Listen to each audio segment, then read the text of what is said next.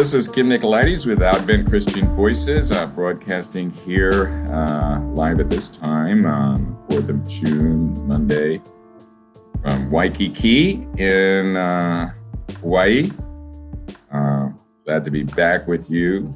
Thank you for those of you who are have been keeping up with uh, our little journey through uh, Gospel of Luke. And today we've reached the end of the chapter, or we will reach the end of the chapter. Actually, I'm not going to spend as much time as I'd like on this passage, but this is a tremendous passage that we have here in Zechariah, uh, where Zechariah, the father of John the Baptist, gives a, a prophecy. So Luke ends the first his first chapter with uh, that particular prophecy. You remember this was after Zechariah, his ability to speak was uh, miraculously and instantaneously healed. I actually believe his hearing had never been silenced during those nine months. His wife was pregnant with, when his wife was pregnant with his son, uh, John the Baptist, or John who would become known as John the Baptist. But nonetheless, losing his ability to speak was itself, I thought, uh, a very appropriate and sufficient chastisement for the doubts that he had expressed to the angel Gabriel earlier in the chapter.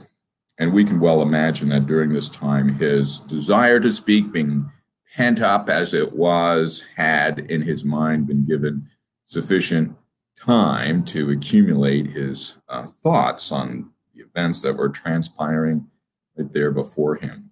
Very, very significant events. And he had now uh, accommodated Mary at his home for the past three months while she was pregnant with the Savior of the world and would have been well aware of the visit that uh, she'd received from uh, Gabriel as well and the implications of the words that he gave to her. So Luke uh, very appropriately chooses to include this prophetic, these prophetic words of uh, Zechariah to show basically that the Gospels and the New Testament and the religion of Christianity, first and foremost, is not uh, something extraordinarily new in how God has always been dealing with his people. Christianity is not a new religion which just suddenly popped up out of the blue.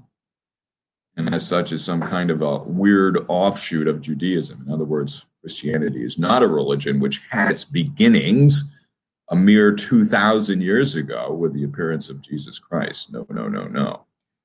Christianity is a faith and a system of belief, if you understand it correctly, that is a dynamic, growing body, has a dynamic, growing body of evidence whose roots go all the way back to the creation of the world and a very progressive revelation of God's continuing interaction with his creation, of which the Old Testament and the pre incarnate uh, people of God form merely one small cross section of time in it. So, what Zechariah's prophecy here tells us is how all these events um, are connected to all of what has been already said in the Old Testament and are, in fact, a fulfillment of them and confirmations of them.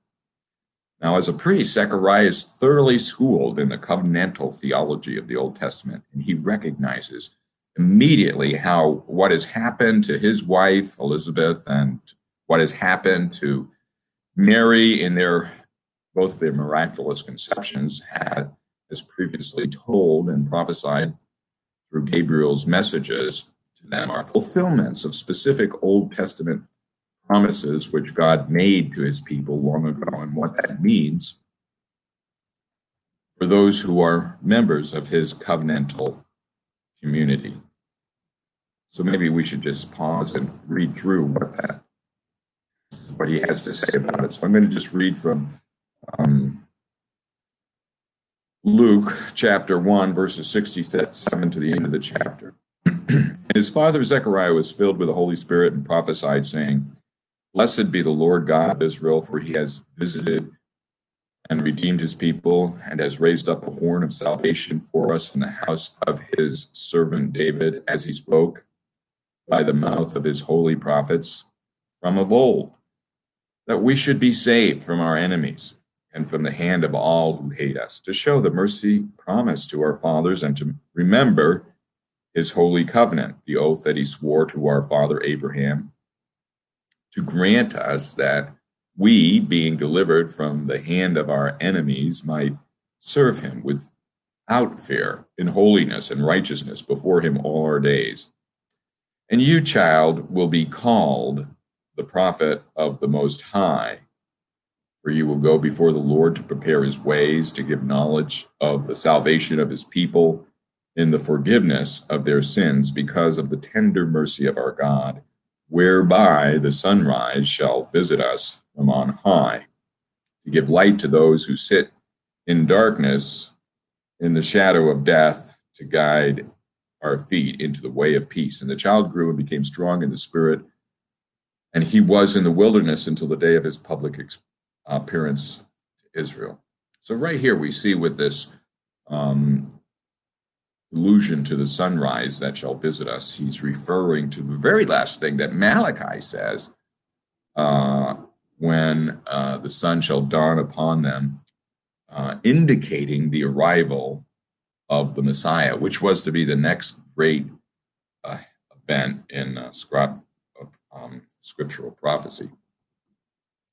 First, we note that he is speaking for the most part just to, uh, to just such a covenantal, covenantal community there who have been gathered around him to celebrate John's circumcision and naming ritual, if you will. And he's also likely holding the baby John in his arms as he directs the end of his prophecy to him, as well as all the while being filled with the Holy Spirit.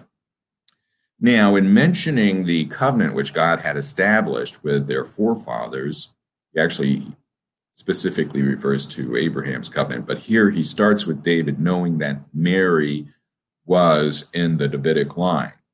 Now, he was not yet aware that she would ever, in fact, actually get married to Joseph. Although she may, uh, you know, very well have been betrothed to him. You might remember how in Matthew's gospel there was some initial question about that marriage actually occurring once Joseph discovered that Mary was with child. But in any case, from Zechariah's perspective, it didn't ha- at that point even really matter whether or not Mary married uh, Joseph, uh, Joseph married uh, Mary or not, being as she was already in the Davidic line. And that's perhaps why we have a separate lineage given to us here in Luke a little later in third chapter which surely must have been Mary's own ancestry, if anyone wanted to question it. Once Mary and Joseph were married, Jesus then became the adopted son of Joseph and therefore also legally a descendant of David through Joseph as well. And hence his lineage is also provided for us in Matthew's gospel. The primary and the initial covenant Zechariah, in any case, is referring to here is the one established with David. And so, to understand what he's saying, it's necessary to go back and take a little closer look at what was entailed in the uh, Davidic covenant and why it mattered so much to Zechariah here.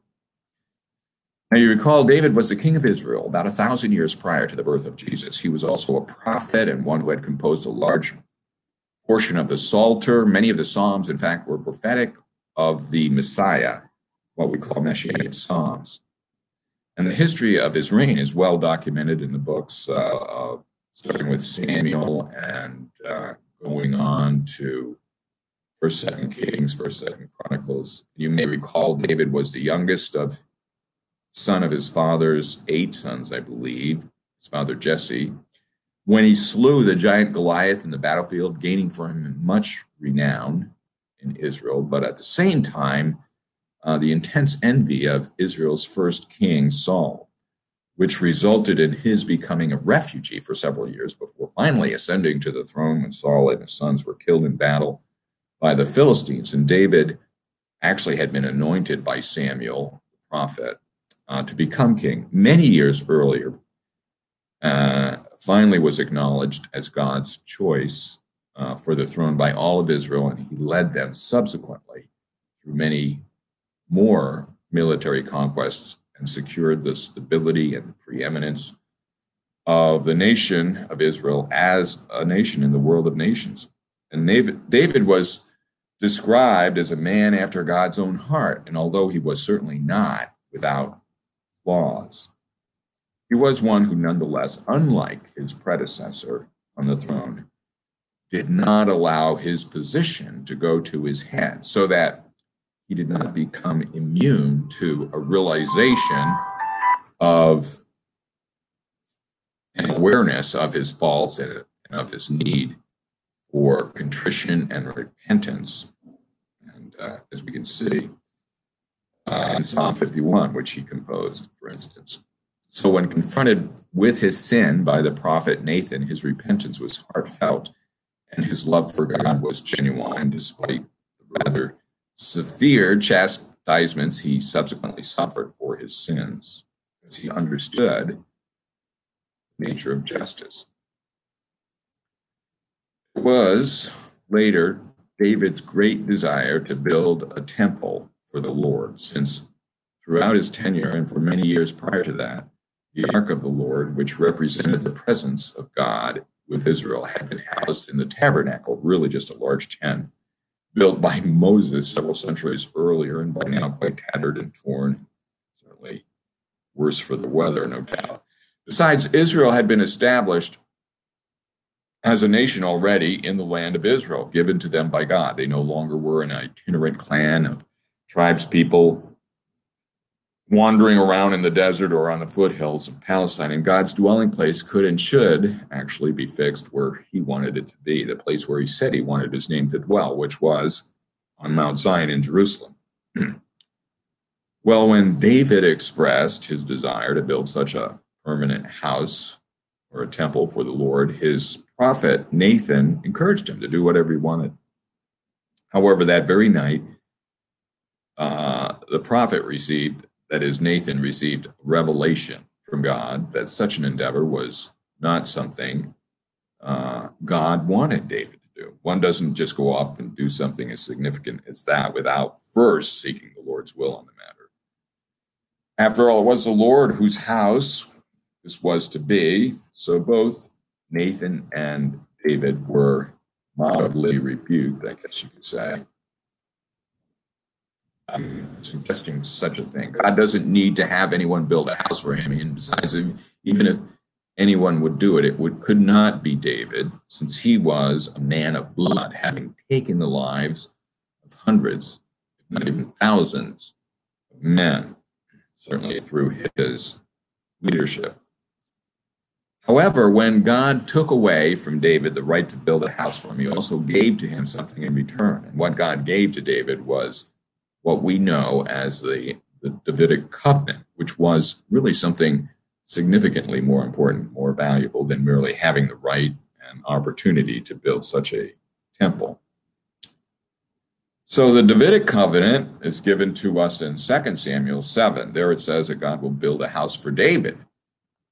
And after David has died, God will raise up his offspring a king who will establish his kingdom he will build a house in the name of the Lord. The Lord will establish his kingdom forever, so that the house of David and his throne will be established forever. Uh, and the Lord will never remove from him his steadfast love as he did from King Saul before him. And when Nathan gave this message to David, we know he understood it to mean a universal kingdom. Because in verse 9 of 19, rather, of that chapter, he said that this he understood that this was God's will, not just for Israel, but for the entire race of mankind. So, when Zechariah is talking about how God has promised to exalt the horn of David, he is referring to his political power to deliver the people of God from their enemies. And for this, he has an enormous amount of biblical precedent, starting with Moses. In fact, there was a time in which mimicked in many ways very period when Moses first showed up, it was like a distant mirror in terms of how God's chosen covenant people were being treated by Gentile and pagan oppressors, and hence their expectation of how, once again, God would also act in like manner in their deliverance according to his promise. Although uh, in their own land now, supposedly, the Israelites had not known any real extended period of sovereignty over it for the past 400 years or more, uh, as was the case uh, when God appeared to Moses, although then they were living in Egypt, you know, um, under the dominion of Pharaoh for some 400 plus years before raised, the Lord raised up Moses to deliver them out of that uh, oppressive regime. So the conditions for them now under the Romans and before that under the Greeks or Persians or Babylonians hadn't fared much better for them, at least in a, uh, for an equivalent number of years. And in the minds at that time of many Jews, uh, it was high time for God to act if in, indeed it was ever his intention of doing so and of honoring the covenant he had earlier established first with Abraham, the father of their nation, and later with David. Of course, the means by which that would happen has always been that he would raise up a deliverer, and that was precisely what God had promised in his word. And so the elation expressed by Zechariah here is really not so much on a personal level, as was the case, for instance, with Mary earlier in the chapter, but actually in behalf of his entire nation. Of course, Zechariah had no way of knowing that the deliverance which was promised in the Messiah, whom his own son would foreshadow and be a forerunner of, was uh, would be dependent upon nation's willingness to accept him as their God appointed king, which, as it happened, was not to be the case. And so the deliverance would have to be put on hold as it has now been for the past 2,000 plus years or so, due to Israel's failure to recognize their own king. It's not to say that such a deliverance is still in the wings and is still due to occur, which presumably may yet happen. But the terms and the conditions for that depend on whether or not Israel will recognize Jesus for who he really is.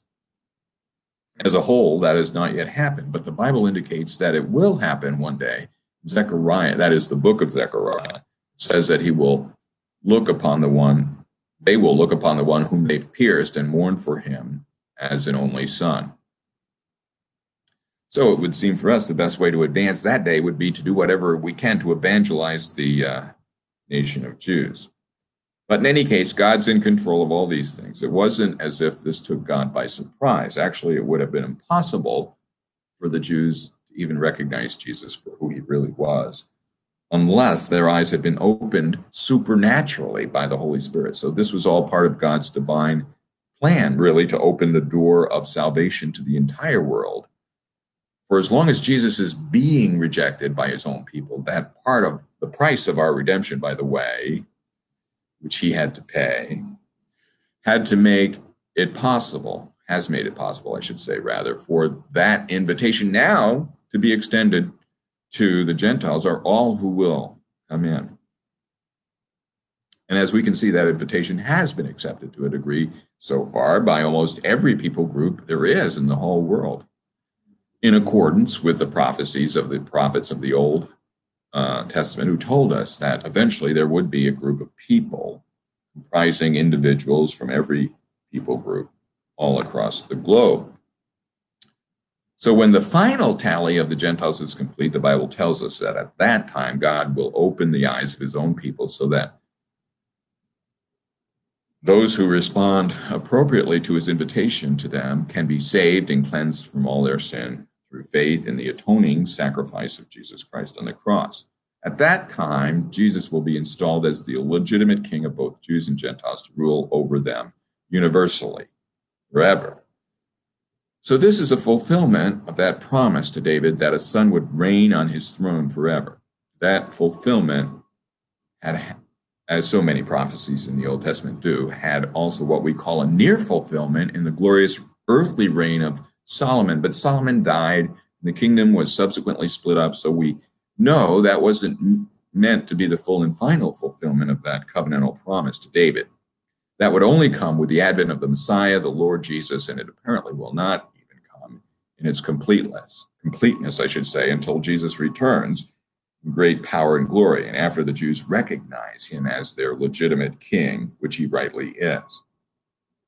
So actually, Zechariah, John's Baptist uh, father here, his hopes are correct, but they will just have to wait until then to see their complete fulfillment. Now, this is not the only covenantal promise which Zechariah alludes to in his prophecy. there are actually a couple more that he sees as being fulfilled in the arrival of these two miracle births. Excuse me.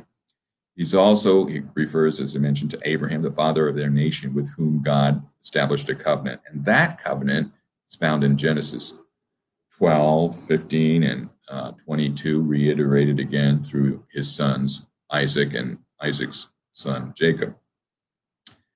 And that covenant is also universal in much of what it's promised in the New Testament. We discover that the Abraham, Abrahamic covenant has implications that extend to the Gentiles, since everyone who has faith in Jesus Christ as their Lord and Savior is deemed as a spiritual offspring or descendant, in that case, of Abraham. And we are his children through faith, and it was, in any case, Abraham's faith God that resulted in his being deemed as righteous before him. His faith, you recall, was credited to his account as righteousness, I believe, in chapter 15 of Genesis.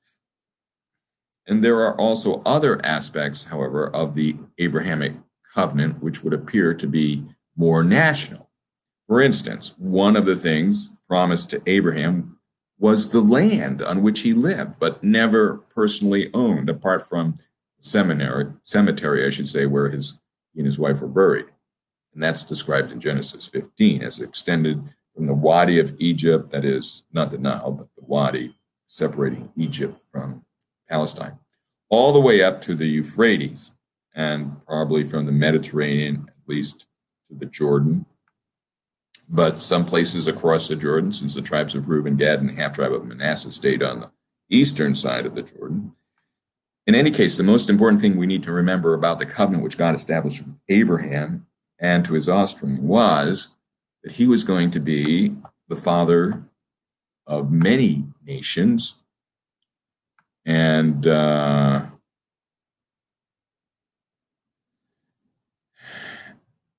and in the promised seed of you know if as long as those choose to exercise faith in the promised seed of abraham. So that means that we repent of the faith that we may have exercised before we knew about jesus and henceforth we put our faith no longer in ourselves or in whatever idols we may have erected in our hearts so if you want to know what those idols in your hearts are you just have to ask yourself the question what are your values what do you love? What is most important to you? What is what is it that you just can't live without? What gets you up in the morning? What drives you really? What are what are your underlying your basic underlying motivations for everything else you do? So if you can be honest enough with yourself to answer those questions, then you'll know who your real God is. Now, for some people, it's their image. For others, it's their appetites, whether culinary or sexual, or some are addicted to wine or spirits. Some uh, maybe security, comfort, pleasure, excitement, maybe material things. For some, it's just plain money. For some, it's status. For many, it's the approval of others. I mean, one may think it to be their appearances, and so they spend a lot of time and energy working on those things to make themselves more attractive or beautiful. However, that only remains a superficial reason why they may seek to be beautiful. The underlying reason is they're seeking the approval of others or someone at least who they believe cares about those things. Some may actually do it just because they want to be, at least outwardly, beautiful. But whatever it is that is the most important underlying reason why you do the things you do that can be said to be your idol, your God, that which you truly worship. Worship is simply uh, means ascribing worth or value to something, and we're all guilty of it. We cannot live without doing it. That is the primary reason we've been created in order to worship. And being, as we are most fundamentally worshiping beings, worship is what we do every moment of our lives in one fashion or another. Therefore, ask yourself the question what is it or who is it that you worship? And if you're not sure, then ask yourself why you do ultimately do the things you do. Even if you're just trying to do it to survive, then you could be said to be simply a worshiper of life. But generally, you want to live for some reason. And if that's the case, in any case, I have some good news. Uh, there is something that is intrinsically and infinitely of greater value than even life itself. And you know what that is? It's the author of life. It's the life giver, because he's not just the giver of life, he's also the giver of everything else that goes along with life. He gives meaning and purpose to your life. So you should learn how to worship him. And then you just adjust your life so ever so gradually, depending on where you are, to worship Him more and more with each passing day, and likewise to begin worshiping the things that He gives, relatively speaking, less and less. So, in this case, in this sense, Abraham can be said to be the father of our faith. He's the father of everyone who puts their faith in the Lord Jesus Christ. And part of the way to do that is to start becoming familiar with his word, not merely so that you can know what the Bible says, but so you can know the one who is the ultimate author of what the Bible says.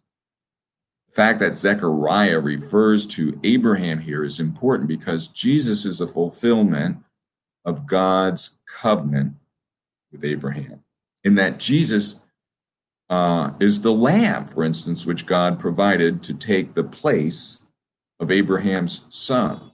You know, the ram which God initially provided after Abraham took his son Isaac up onto the mountain Moriah to sacrifice there as a burnt offering didn't actually fully satisfy the requirements of the request that God made to Abraham to sacrifice his son. The lamb was merely a substitute that was given in place of Isaac that enabled the debt to be put on hold until there would be one given that would, in fact, have a value from both God and Abraham's perspective that would be equivalent to his son. No animal, no matter how precious, could be seen as equivalent in value to one's son. But only Jesus, who was willing to lay down his own life, could be said to be the real substitute. And that wasn't to come for another 2,000 years after the initial offering on Mount Moriah. But the important thing uh, at that time, from God's perspective, was the intention. Abraham was willing to make the sacrifice of his own son, if need be, because God had already promised him, for one, that his seed would be through Isaac. So it didn't matter what Abraham did or didn't do. God would not be, or at least his word could not be abrogated. And that meant that if Abraham actually did go through with the sacrifice and slew his son there on the altar, God would have to raise him up again. As it says in Hebrews Abraham had faith that God could and would, in fact, do just that, if necessary, to fulfill his covenantal promises to his word. And we can all and should, in fact, have the same confidence in the word of God as well, since it has been more than sufficiently tested already. Before our own eyes, many times over and over, if we're only willing to look and see. And there is yet one other covenant that Zechariah refers to here of the Old Testament, made by God, which this prophecy he, he gives implies, at least in its reference to the tender mercies of God and the forgiveness of our sins. And this is what is generally known as the New Covenant, which God actually promised in the book of Jeremiah at the time when God was in the process of expressing his wrath or beginning to express his wrath against Israel for their unfaithfulness to the covenants which he had already established with them. The full satisfaction and extirpation of that wrath was still evidently, uh, even yet, in the process of being fully consumed on Israel by virtue of the fact that they've remained all this time still under the dominion of a foreign nation. Yet the hope of Israel remained in the tender mercies of God, which meant that despite his chastisement upon them, which they so eminently deserved, God would eventually forgive them and restore them to a position of responsibility in the world as his representatives. And this promise of a new covenant in the Old Testament found uh, during that period, some 580 years earlier, when they were just about to experience God's outpouring of wrath upon them and their imminent exile and subjugation to all these foreign powers, was softened in the promise he then expressed through Jeremiah that said that God would remove their hearts of stone and give them new hearts, essentially on which his laws would be written. In other words, on tablets of flesh. And then they would truly become his people and he would truly become their God. So how would it would be possible to do that remain to be seen. But in retrospect, we can look back and see that it was also through the Messiah. It would be through his willingness to take our sin upon himself and pay the penalty for us on the cross, just so that God could now truly forgive our sins without compromising his own justice in view of the fact of the seriousness of sin in the eyes of God. Nothing less than death would satisfy such a crime. And since we are all sinners, we are all under the sentence of death, whether we know it or not. Being under the sentence of death by God carries with it some rather severe consequences. One of them being being blinded to the nature of our own condition. And one, when one is blind to his own condition, he is certainly in no position to heal himself.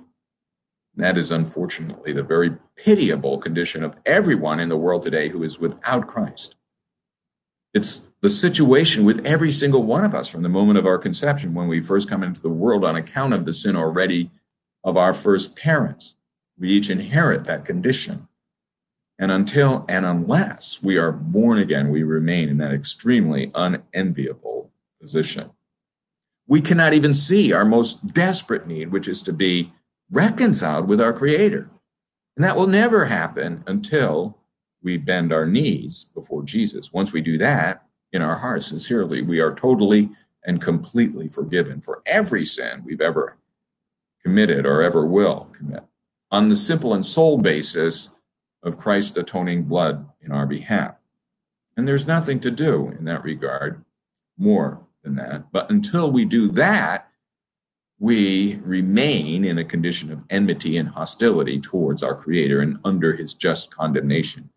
So we have to repent and turn to Him and to Him alone. Forgiveness can be offered to us in no other name, and there is no other name under heaven whereby man can be saved. Those who don't avail themselves of this forgiveness should be the object of our very great pity and compassion, no matter what they've done or may be in the process of attempting to do.